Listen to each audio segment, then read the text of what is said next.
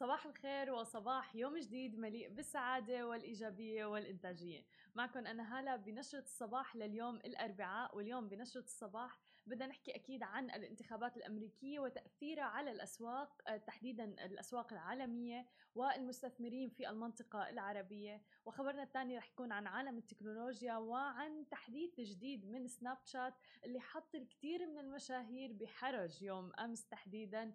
وفي الختام بدنا نحكي عن عملاقة النفط أرامكو والأرباح اللي سجلتها بالربع الثالث. خلونا نبدأ أكيد بنشرة صباح اليوم بأخبار ومستجدات الانتخابات الأمريكية. يعني للآن وصل آه، عدد الأصوات لترامب 210 ولجو بايدن 237 مين بتتوقع يفوز؟ آه، صدمتك بالأرقام صح؟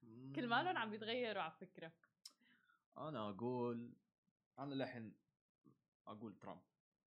بتوقع إنه ترامب يفوز أنا أقول للحين ترامب أوكي لأن... إيه.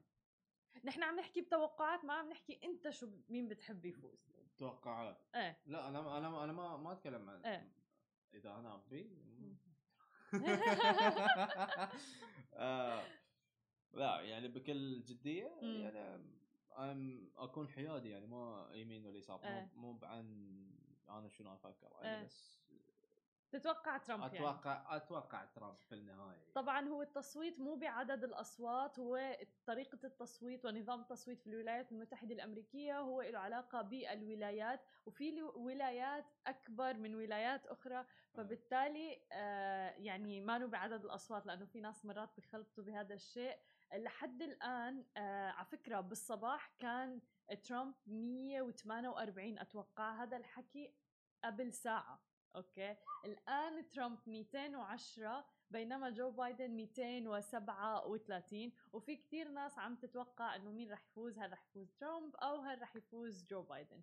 هلأ بغض النظر مين رح يفوز نحن أكيد رح نواكبكم بآخر المستجدات بهذا الموضوع. ولكن ما تأثير الانتخابات الأمريكية على الأسواق العالمية اللي مستثمرين فيها ناس في المنطقة العربية؟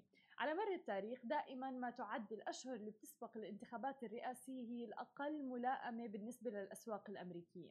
يعني إذا بدنا نرجع لعام 1922 كانت أكثر من نصف فترات ثلاثة الأشهر السابقة للانتخابات الأمريكية كانت سلبية جدا على الأسواق وكمان بتعكس مؤشرات رئيسية كانت جدا سلبية. وعلى الرغم من ذلك قد يكون لعام 2020 مجموعة من القواعد الخاصة فيه لأنه شفنا العديد من الأمور الاستثنائية بالفترة الأخيرة. فأدى وباء فيروس كورونا إلى تكبد الأسواق بخسائر أكبر من خسائر كانت الكساد العظيم. ثم أدى تعافي الأسواق بعد ذلك إلى حدوث أحد أكبر وأكثر الاتجاهات صعودا في تاريخ السوق. بالإضافة إلى ذلك مثل ما شفنا بفترة كورونا بلغت أسهم الشركات التكنولوجية العملاقة مثل أبل، أمازون ومايكروسوفت يعني مستويات قياسية جدا ما شفناها من قبل من ناحية ارتفاع الأسهم والقيمة السوقية وغيرها. حتى شركة زوم اللي ما كان يعني لها وجود سابقا بسوق الأسهم ارتفعت بشكل كبير. شفنا العديد من الناس تحديدا بعد الاكتتاب عم بيستثمروا فيها. فمثل ما عم نشوف في تغيرات كثيرة بسبب فيروس كورونا وهذا قد يؤثر أيضا حتى بعد الانتخابات الأمريكية على سوق الأسهم. وهذا ما دفع بعض المحللين إلى الاعتقاد بأنه الأسواق قد تشهد فقاعة بالفترة اللي نحن عم نعيشها. ومع اقتراب الانتخابات ونتائج الانتخابات بتنتعش غالبا الأسواق خلال الأشهر التي تليها.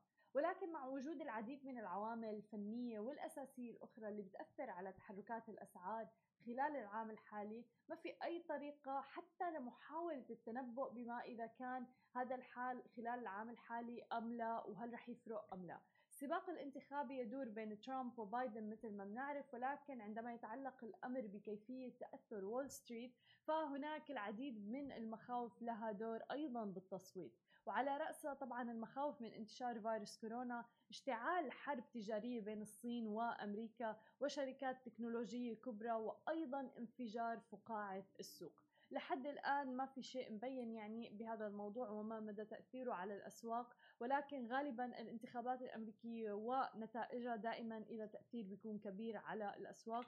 بس علمتنا سنة 2020 ومع كورونا إنه ممكن نتوقع شيء ويجينا شيء ثاني ومختلف تماما. أما إذا بدنا ننتقل إلى عالم التكنولوجيا وسناب شات تحديدا يوم أمس يعني قامت بتحديث جديد سبب حرج كبير وصدمة للعديد من المشاهير وتحديدا مستخدمي سناب شات طبعا. سناب شات الآن بيظهر عدد المشتركين أو ال subscribers للمشاهير على ال social media. وتحديدا بالفترة الأخيرة في بعض المشاهير بدون ذكر أسماء صاروا يقولوا إنهم أكثر ناس عندهم مشاهدة على سناب شات والعديد كان يستخدم هي الحيلة بشكل كبير لكسب إعلانات ومبالغ مالية ضخمة جدا. ولكن كل شيء صار واضح وصريح الآن صار فيكم تشوفوا كل شخص مشهور كم عدد المشتركين عنده. على سبيل المثال رح أعطيكم بعض الأمثلة. لجين عمران عنده 5.2 مليون مشترك. فيصل اليامي عنده 4.4 مليون مشترك. آه، دكتور خلود عنده آه، تقريبا 9.9 مليون مشترك. آه، موديل روز 8.1 مليون مشترك. أسامة دغيري 7.6 مليون مشترك بن قاسم 4.4 مليون مشترك هند القحطاني مثلا 5.9 مليون مشترك. فالآن كل شيء واضح جنب الاسم لا تبع المشهور على ال social media على سناب شات تحديدا. صار فيكم تشوفوا عدد الناس اللي مشتركين فيه وما عاد في تلاعب بالموضوع للحصول على إعلانات أكثر أو بغض النظر عن الدواعي اللي موجودة عند كل شخص وآخر. وبناء على ذلك آه، أسهم سناب شات أيضا بارتفاع مثل ما عم نشوف. آه، ارتفعت تقريبا تقريبا 1% آه، يوم أمس بعد هذا الخبر. شو رأيك بالموضوع علي بعد ما بينوا ال subscribers والمشتركين على سناب شات هذا ما عاد في حدا يكذب ابدا. والله لازم لازم يسووا كانوا يسوون كذي من من زمان يعني صح. مو مو الحين يعني هاي آه، الحين أوادم شوي يستوعبون آه، هاي يعني مو ذاك ذاك الزود يعني يكون عنده ملايين وملايين تماما. يعني, يعني الحين تشوفين آه عادي يعني مليون مليونين يعني تماما. يعني؟ لأنه صار عندنا تصور كم عدد الناس اللي بتشترك مع المشاهير فبالتالي يعني المليون ما عادوا يمكن رقم ضخم بعد ما شفنا الأرقام الضخمة هي اللي هي 9 مليون و5 مليون و4 مليون.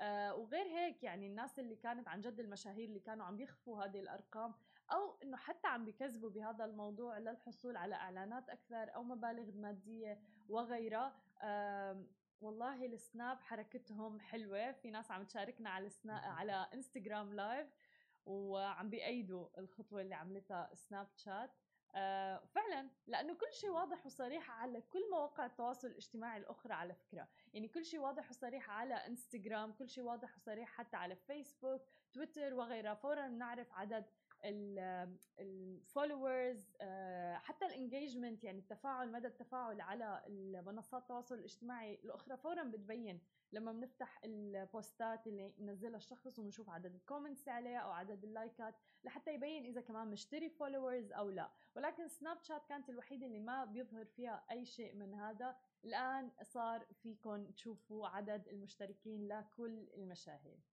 أما إذا بننتقل لخبرنا الأخير اليوم وعملاقة النفط أرامكو. كشفت شركة أرامكو السعودية عن توزيع أرباح نقدية للمساهمين بقيمة 70.32 مليار ريال سعودي يعني تقريبا 18 مليار دولار عن الربع الثالث من عام 2020 وقالت أرامكو في بيان للسوق المالية السعودية تداول يوم أمس الثلاثاء أنه حصة السهم من التوزيع بتبلغ 0.35 ريال سعودي تقريبا. ويبلغ عدد الأسهم المستحقة للأرباح نحو 199 مليار سهم. ورح يكون تاريخ الأحقية يوم 9 نوفمبر 2020 على أن تكون الأحقية للمساهمين المالكين للأسهم يوم الاستحقاق المقيدين في سجل المساهمي المصدر لدى مركز الإيداع في نهاية ثاني يوم من التداول يلي تاريخ الاستحقاق. فيما رح يكون تاريخ التوزيع 30 نوفمبر عام 2020 وبلغ صافي الدخل في أكبر شركة نفط في العالم 44.2 مليار ريال يعني حوالي 11 مليار دولار بما يتماشى بشكل عام مع توقعات المحللين. كما انخفضت المبيعات بنسبة 25% عن نفس الفترة من عام 2019 لوصلت ل 53.3 مليار دولار.